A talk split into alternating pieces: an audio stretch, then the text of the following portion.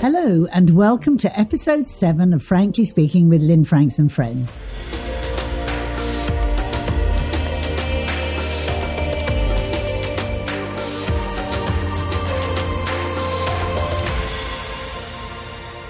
I am your host, Lynn Franks, and today I'm speaking to my very dear friend, Sister Maureen Goodman, the Programme Director of the Brahma Kumaris UK. The Brahma Kumaris, or the BKs as they are affectionately known, are the only women's led spiritual organization in the world. And Maureen is going to tell her story how she, as a young Jewish married woman from Liverpool, became a senior leader in this Indian based spiritual university dedicated to bringing peace and love to the world through their practice of Raj Yoga meditation and dedication to God. The BKs have been a huge influence on my life since I first met Dadi Janki, their recently departed leader some 30 years ago.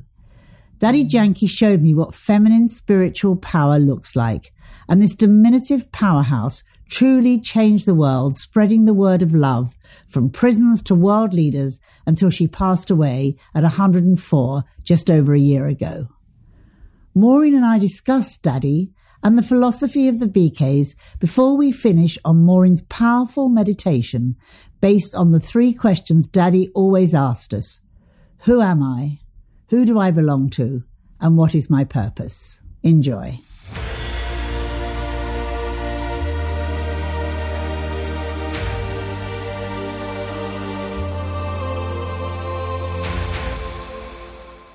So I am delighted today to welcome my good friend, Sister Maureen Goodman, whose official title is the Programme Director for the Brahma Kumaris UK.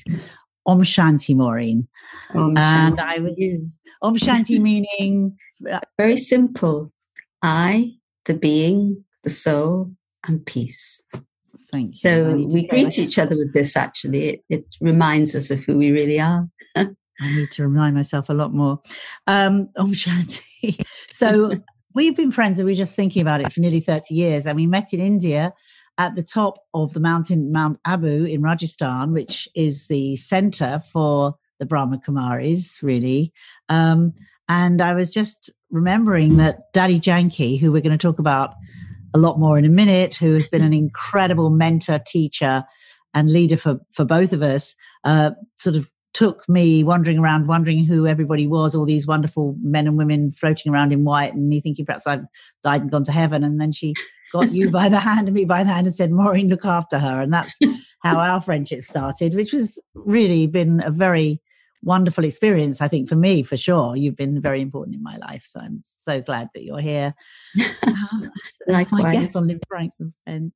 So um, I want to ask you really what the Brahma Kumaris do, who they are, how it started, because although I'm very familiar, and of course now, uh, there are many people that don't know about mm. the BKs, as we call you. So, do you want right. to explain how it started and where it's yeah, where it sure, from, where it's sure. going? The Brahma Kumaris began in India in 1937, around that time, and uh, of course that was pre-partition India, and this was in Karachi, which is now part of Pakistan. And um, the founder, Brahma Baba, he had a series of visions and um, he saw a lot of upheaval in the world, much as we're seeing today. But he also saw the possibility of a beautiful world where people really lived with love, lived in harmony, lived with truth. And he really felt God was inspiring him to help, be an instrument, or to help create such a world.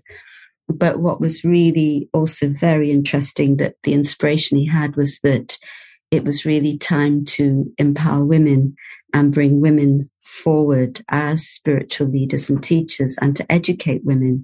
And so this was a very conservative community, the Sindhi community, and uh, girls weren't necessarily educated. Um, and so he began a boarding school for young women. Then he used to hold spiritual gatherings. And uh, at first, you know, when anything begins and, you know, there's powerful things that happen, people seeing visions, um, but nobody really knew what it was all about. And then eventually a, a community formed, and they were mostly women um, with him and uh, with uh, some families and, and so on. But the important thing is from the very beginning, he said, okay, I'm here, that's fine. But it's now important that the leadership is in the hands of women. And he did the, this from day one, from 1930s India. Um, and he said to the, the girls, young girls at that time, um, don't think of yourself as women, think of yourselves as souls and then you won't have any limitations, any barriers. Amazing. And um, uh, they used there was a car they had the and a bus, and the women would drive the bus, do the get under the bus to fix it. You know, kind of unheard of in those days. Um, so he didn't put any barriers at all. And when and that, that must on, have been very controversial, wasn't it? In hugely, and in fact, you can imagine the whole community was against him. They thought he'd gone completely mad. Um, and but I'm really glad that he stuck to it and we're here because, today. Because in those uh, those days in India and Pakistan or whatever, whatever it was in those days, um, women, young women were considered really the sort of the the belongings of their fathers or their husbands. They didn't have any rights. So to create all their elder brothers, yeah, yes, mm. for me has become a symbol of spiritual feminism was very. um progressive, to say the least. Hugely progressive, hugely. And it was very natural to him. You know, he really, he knew this was the right thing to do. And even though, as I say, the community were against him, there was even an attempt on his life, an attempt to burn his house down, uh, you know, many things that happened. But he knew that this is truth and this is right, and he wouldn't waver from it at all. And uh, he knew exactly what he used the power of truth and the power of spirituality. And he knew that this was a stronger force than all the anger and angst that was going on around him. And of course, ultimately, it is that, that power of spirituality. Uh, the other is force. This is real inner spiritual strength. And so that, um, strength or power of spirituality, of love, of truth, ultimately has to be the thing that that shines and that takes things forward. And so that's what happened. And in fact, um, they were a community of nearly 400 that lived together in Karachi for 40 years. And this was it was like enclosed, and this was like, if you like, a laboratory where they were really training in meditation and the depth of spiritual study, um, really going into the depth of understanding themselves, understanding God. And so then after that time, um, so that went up to partition time actually. And then they knew that the future would be in India rather than in Pakistan. Um, and you would know about partition that bloodshed was happening. It was a very, very bad time, um, and between the communities. But yet they were kept protected and the Muslim, they were, of course, Hindu background, all of them, but the Muslim government of the day wanted to protect them and they gave them safe passage to India. And that is just amazing because they felt they were truly spiritual people. And so that was the move then to Mount Abu in Rajasthan. And, um, you know, must have been quite a journey by train, by boat, taking 400 people. Yeah. I've I've taken a group of sixty to India. That was bad enough. Four hundred. Um, well, not bad enough. It was fun, but it was you know quite trying.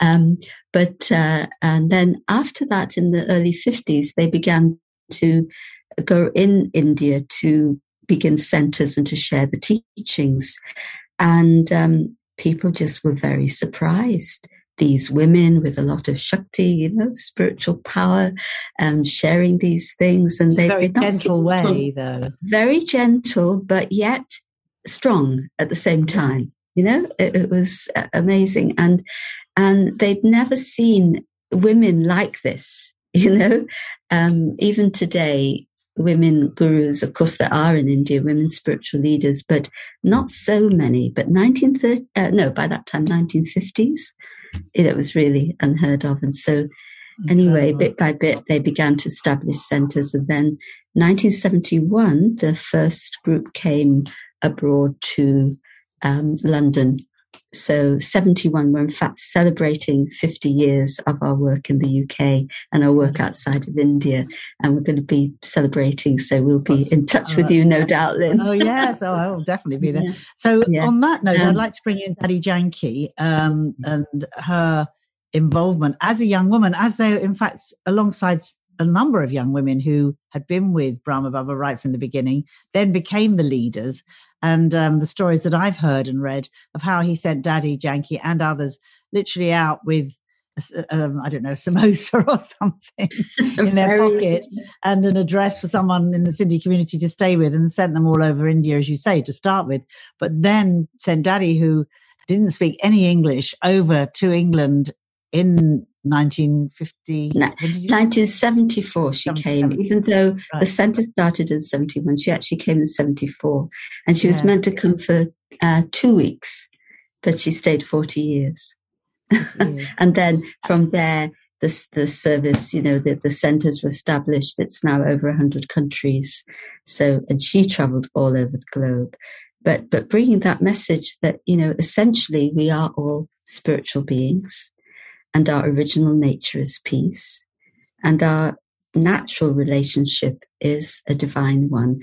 Relationship with the divine, the one who's the unlimited source of peace and love, and a and, and a natural divine or spiritual relationship with each other.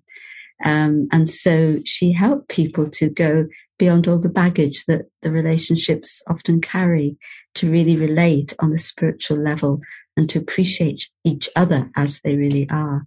So it's been a, um, you know, it's very, an interesting, uh, it's extraordinary life. I mean, in a way, you are sort of living the life of nuns. You live a life of purity. Um, you live a life of spiritual service, women and men, in fact, uh, in the centres all over the world, with the women still taking the leadership roles mostly, um, and which mm-hmm. was always the idea that he, Brahma Baba, actually foretold this time when women needed to move into this this leadership role, the sacred feminine, the spiritual leadership, and we've never needed it more than we do now. Agree. Um, and it, and it's a, it's an interesting challenge, I would say, particularly if I can bring your story in now, because you, like me, come from a Jewish background, and uh, you came from Liverpool. You come from Liverpool originally, and you were married when you first met the Brahma Kumaris, very young. Do you want to say a little bit about your story and your husband yeah. David and how you met the BKs and ended up being? I mean, I gave you this title of program director for the Brahma Kumaris UK. You are so much more than that. I mean, you do all sorts. Absolutely. You, you, keep the energy, you hold the energy in a, in a massive way for the UK yeah. and the other places. So, well, how did it happen? How did you get here? I, in a way, I can say I don't know. it just happened. um, but um, yeah, with uh, David, my husband David, we both um, uh, came to the Brahma Kumaris. We we were in Edinburgh on holiday. We met the people. We and then came to London for a course and. Um, and then we really felt, you know, when you feel something really resonates, it's really right for you, really is giving you a powerful experience. And you know, we were searching, we were doing meditation, we were we were actually on our way to the Findhorn community in the north of Scotland that we used to visit quite often. And how, how old are you at this point? I was 21. You were very young. 21. Yeah, and David was 23. Um, and yeah, but we just felt, yeah, this is right and this is a good life. And we really, it, it like, it, it was such a strong feeling that you, you, couldn't even say it was a choice. You know, you just knew you had to do it. You know? Yeah. Um, and we began a small centre from our home in Leeds. We were living in Leeds at the time. They were both from Liverpool originally. Um, and then uh, I moved to Scotland for about 18 months when the centre started proper, officially in Edinburgh. And then it was 1982 when Dadi Janki invited me to come to London. And again, the invitation was for six weeks and it's become nearly 40 years, 39 years, I think. so you have to be aware of those invitations. Yeah, so she was a, a power of force, unbelievable. I mean, mm. Let's talk a little bit about Dadi, the extraordinary Dadi Janki. Uh, Dadi meaning older sister, really, in Hindi, doesn't yes. it? So, yes. Uh, a, a, a, tiny, d- tiny stature, and yet an enormous heart, enormous presence. I mean, you more than I, but me too, have seen her walk onto a stage or a platform with thousands of people sitting in front of her, and she'd come on, and this extraordinary strength and energy would emanate out of her, and she would om shanti everybody, and we were like, just yeah, like she just hold the atmosphere huge, absolutely the UN, with royal family, House of Lords, and House of Commons in England. I mean, she went into major um, establishments and institutions all over the world and met world leaders constantly as part of her commitment to service and taking peace and love around the world. And we would all become like little children in front of her, all of us. Mm. I don't know about you, I can't, I did. Oh yeah, me too. Um, no, very often, you know, I go to her. I would have um, uh, I, I, got to write, I, I started writing things down because if I go to her with some questions and uh, she'd, you know, look at me, you know, this thing we do, it's called drishti, spiritual vision. So she'd look at the soul, look at the eyes, and you just feel that upliftment. And uh, I'd have my questions, and then after that, I completely forget what I come for. so she really, really um, took you into another another realm. But what I loved about Dadi was that um, she was very natural, very much your friend. You know, she never was this big spiritual person on a pedestal. Very, never would call herself a guru. She ever. I mean, never. Oh, she would. Even even uh, no, she just says, "I'm you know i'm a child of god and that's it you know? And um and also that okay you mention all the sort of famous people she may have uh, connected with but Dadi loved to serve everybody and um we used to hold um if uh, seminars uh, residential seminars at our retreat center uh, near oxford for prison staff every year for about 18 years and Dadi, apart from the last two or three, because by then she'd moved back to India because the former head of the Brahma Kumaris had passed on, so she was needed back in India. And so at 91, she got her new position as the head of the organization. Shows it's never too um, late. never too late. But it, I only discovered very recently that, um, you know, she never missed those seminars with the prison staff. And I only discovered recently that she would ask for that date and she would plan other things around it because she felt it was very important service. And um, I remember once uh, going with her to a prison, um, not for conviction, um, and she was going to be there was somebody there who'd, who'd we, we would work in prisons with meditation, and it's not so easy to do it now, but definitely through the nineties we did a lot, and um, there was a, a, a, one person who was a very, very good carpenter, and he had created, specially carved solid wood, a beautiful chair and desk for Dadi, and that was in her room at the retreat center for a long time. And uh, he wanted to present it to Dadi, so she went. It's a couple of hours away. She went to this prison. I was with her and um, uh, Sister Jayanti and others. And on the way, I asked Dadi. I said you know, Dadi, this person who's presenting this to you, he has really done a very, very bad crime. I mean, it was really quite heinous. Uh, and I, I said, you know, and there are many good people in the in the world, but yet God is sending you to Him, not to those people.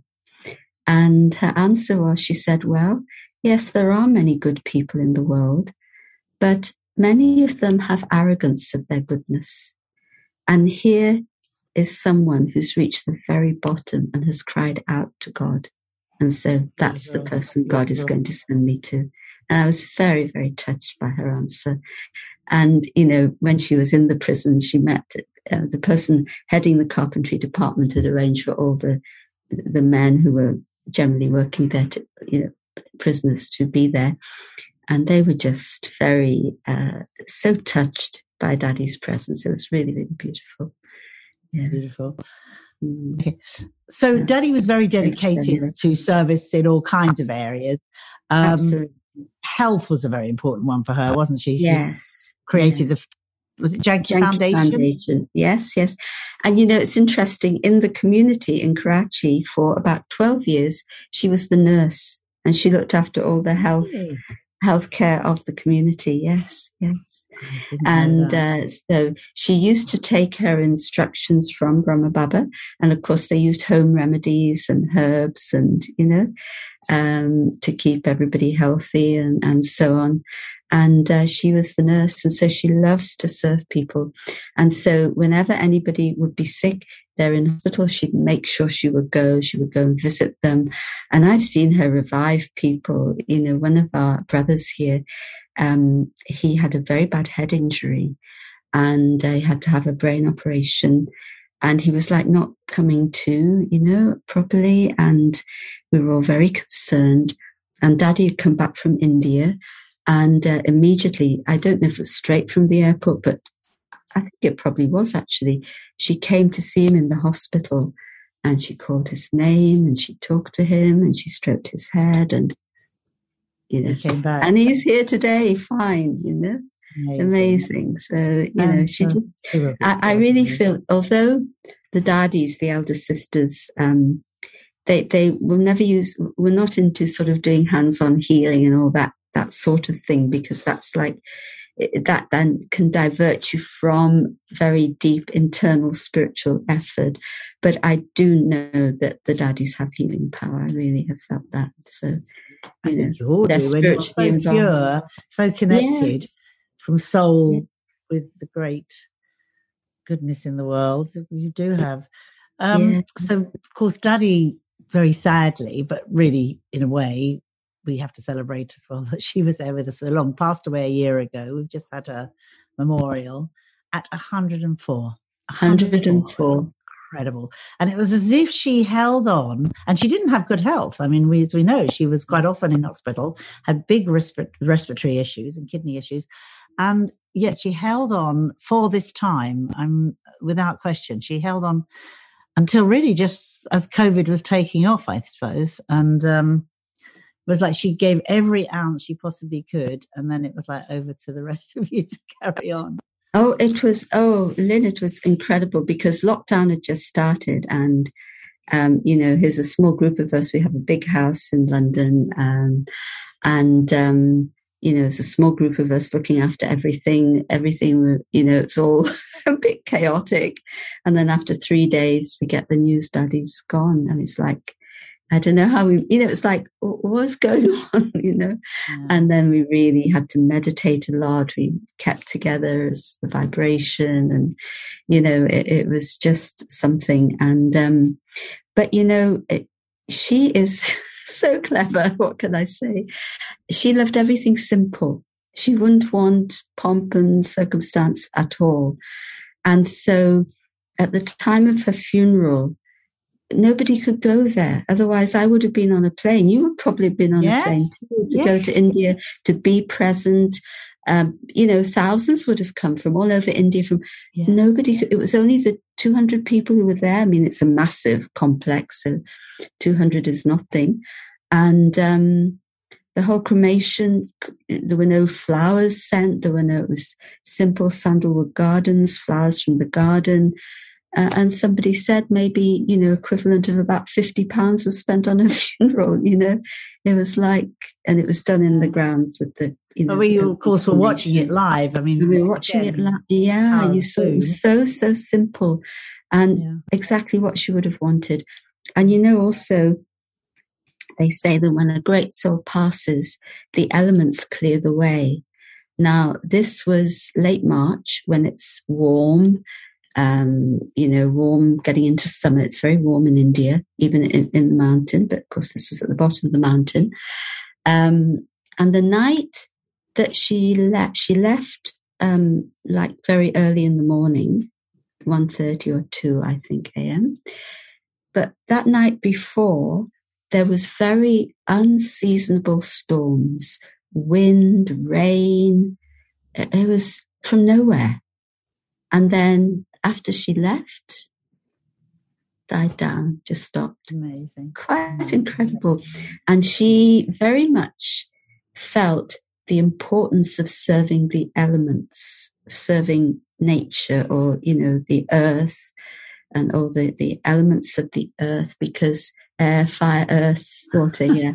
And, um, she was very keen on this because she really feels how we have exploited the earth so totally. You know, one is just by our decisions and the way we misuse nature, but by the the violent vibrations that are, are, feeding onto the earth at this point that the earth can't hold anymore.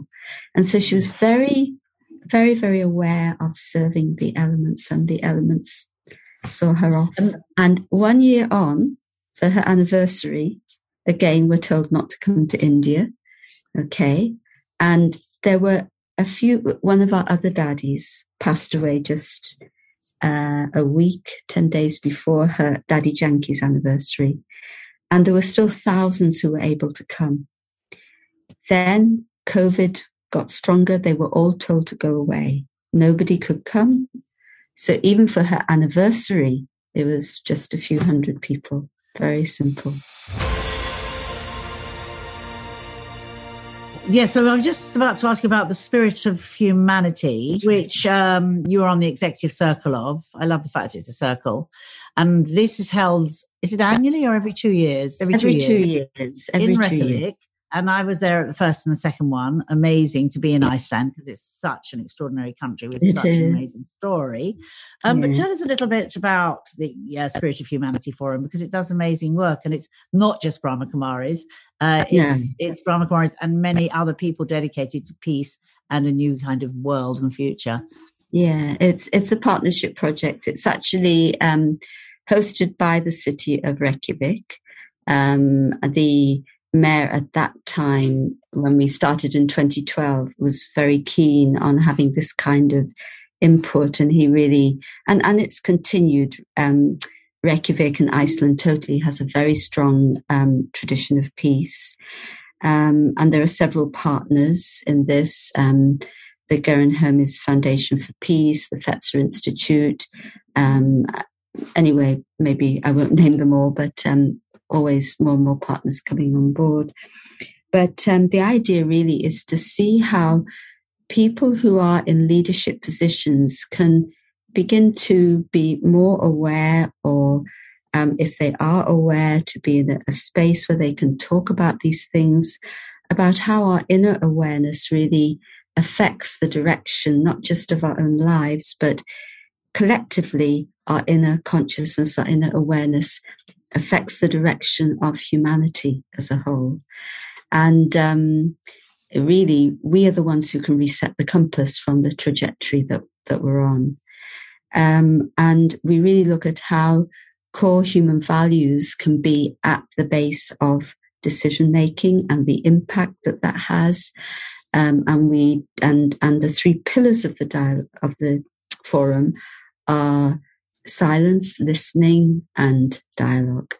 So we want people, we aim and we do provide a reflective space where people can feel safe to reflect in silence, perhaps begin to understand better what is motivating them, um, what really is meaningful to them, um, to listen to others, be inspired by others, and then to really dialogue from the heart. And um, when people come to the forum, um, the people who are presenting, we don't want people to, we don't ask people to talk about what they do. You know, you can look that up on, on a website, but what motivates you? What's your story? And how do you see core values working in the world now and in the future?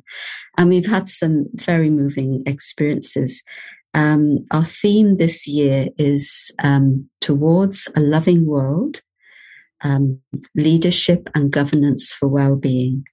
And if we think about the atmosphere of fear that's around at the moment, love is the energy that is absolutely needed. And of course, a, a very broad um, concept of love, love that is energizing, love that's transformative, and love that is healing.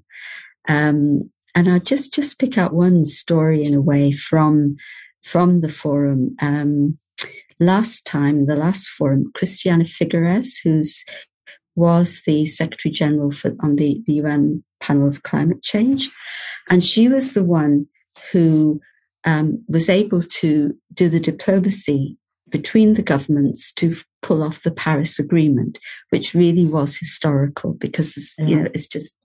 Uh, I mean, I know we all know that it's not implemented as much as it should be, but at least there's a base from which to work.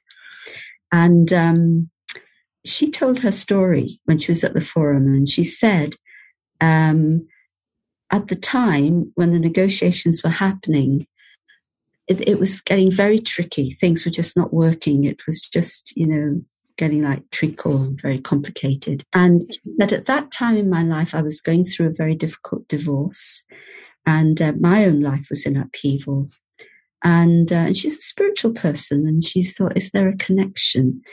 And she said, so I went inside back to basics. Who am I? What's meaningful to me? What do I want? She began to resolve things inside herself. She began to resolve things with her situation. And she said, after that, the negotiations just flowed.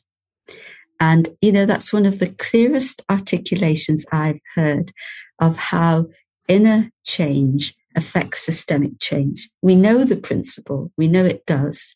But when you hear these stories and you see in practice the actual impact. I, I, found that quite amazing. Now, often you don't see it, it's um, unseen, it's working in sort of incognito or, you know, more subtle ways. These are the things that are going to take the world onto the right trajectory human beings and the environment and every creature on the planet. Well, as you speak, I feel so inspired myself, but these um, words and really the whole concept of personal peace, living by our values.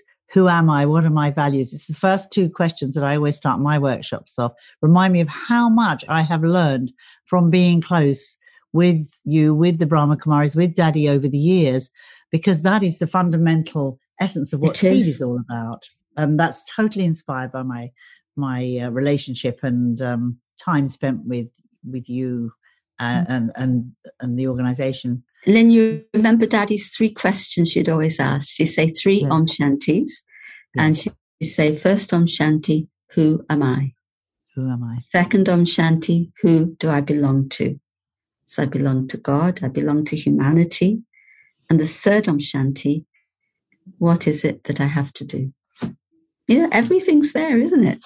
Amazing. Everything. And finding our soul purpose which is yeah. really what the question is, yeah. is the, the, question we're all asking ourselves. And I think particularly yes. as we go forward into this new future and for women, I think, especially in, in what could be a new world and women perhaps who have had a lot of experiences of a certain age whose role now is to be the wise woman, to hold the space for the younger generations coming up and to help envision, envision what that world is going to look like.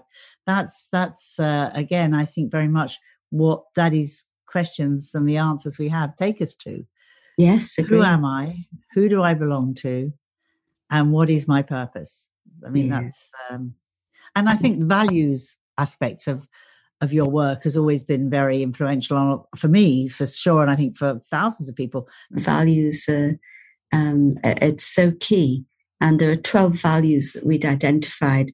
And I know Dadi could recite them. I don't think I can quite, but you know, peace, love, generosity, humility, um, respect, tolerance, happiness.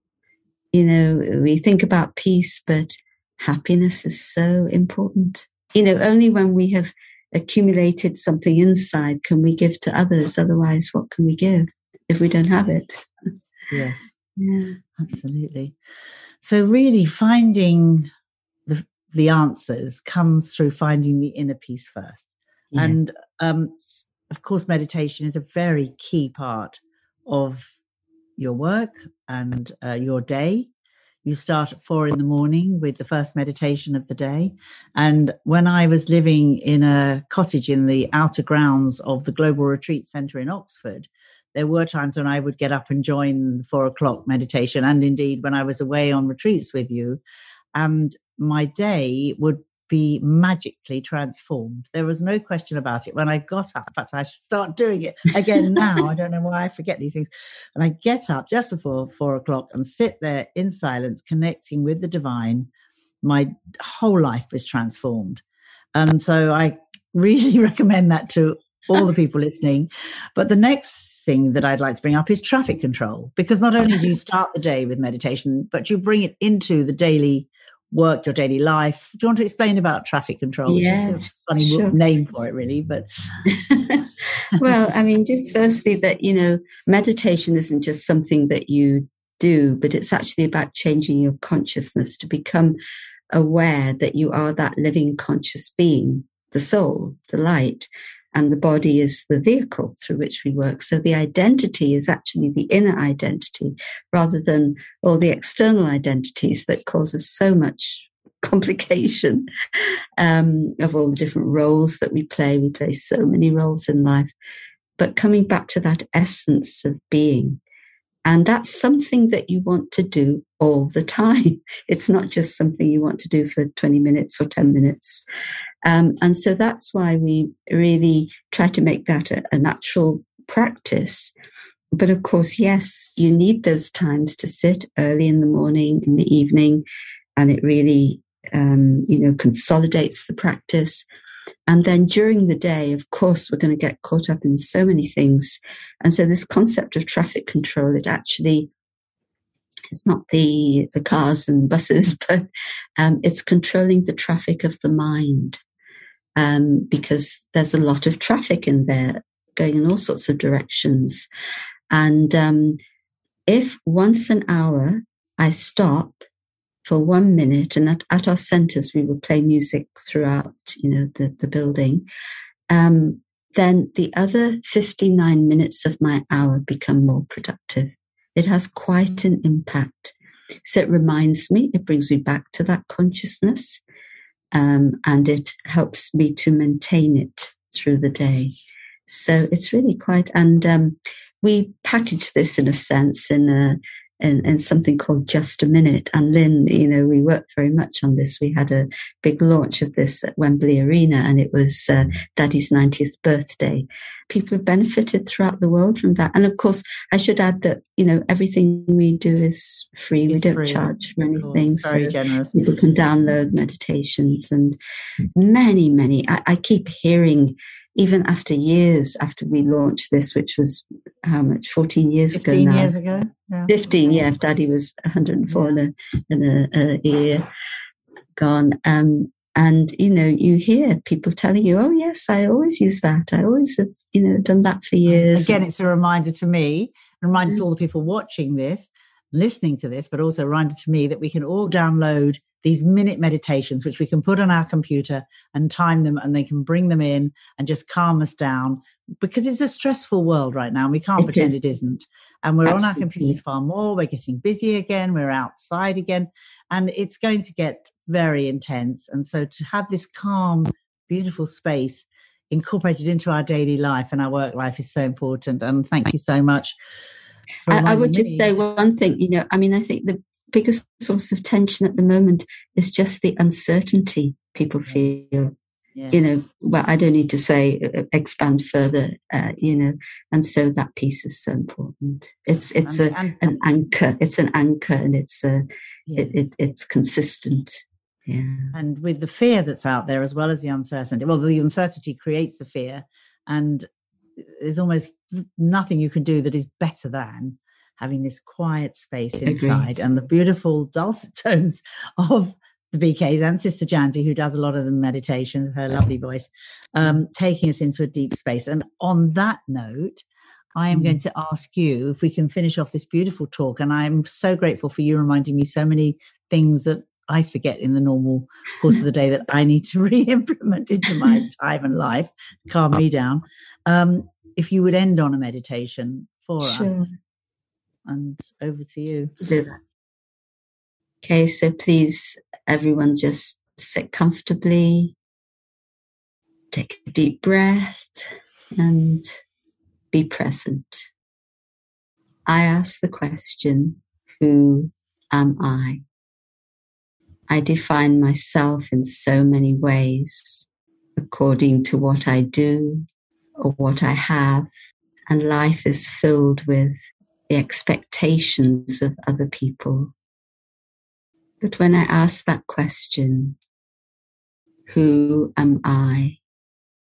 It takes me inside to find that true identity that is consistent, that is real. I'm a being of consciousness that thinks and feels. I'm a spiritual being and I'm in this costume of my body for a short time. But when I remember my real identity, I also experience my original state of peace. I am a being of peace, independently of the external surroundings. This peace is always part of me. And the next question Who do I belong to?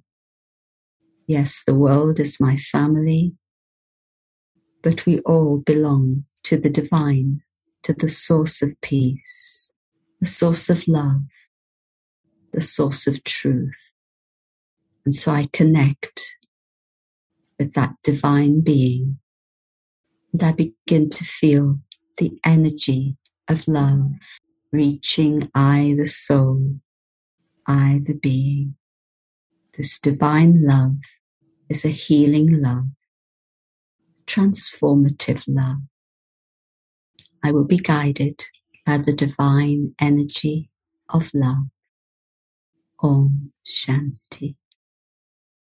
Thank you very much. Beautiful. As always. Wonderful. Thank you. Thank you so much for inviting me and just beautiful to connect with you and oh, with everybody else. It's wonderful to have you here. And I I know there's um, many opportunities all over social media and through websites and indeed coming up to I guess live gatherings for anyone who would like to connect in with the Brahma Kumaris and be given this gift of peace that you give us and uh, we will make sure that all the contact details are given so that people can find you. And I know that um, from my own experience, how life changing um, connection and time spent with the BKs is. So thank you again so much.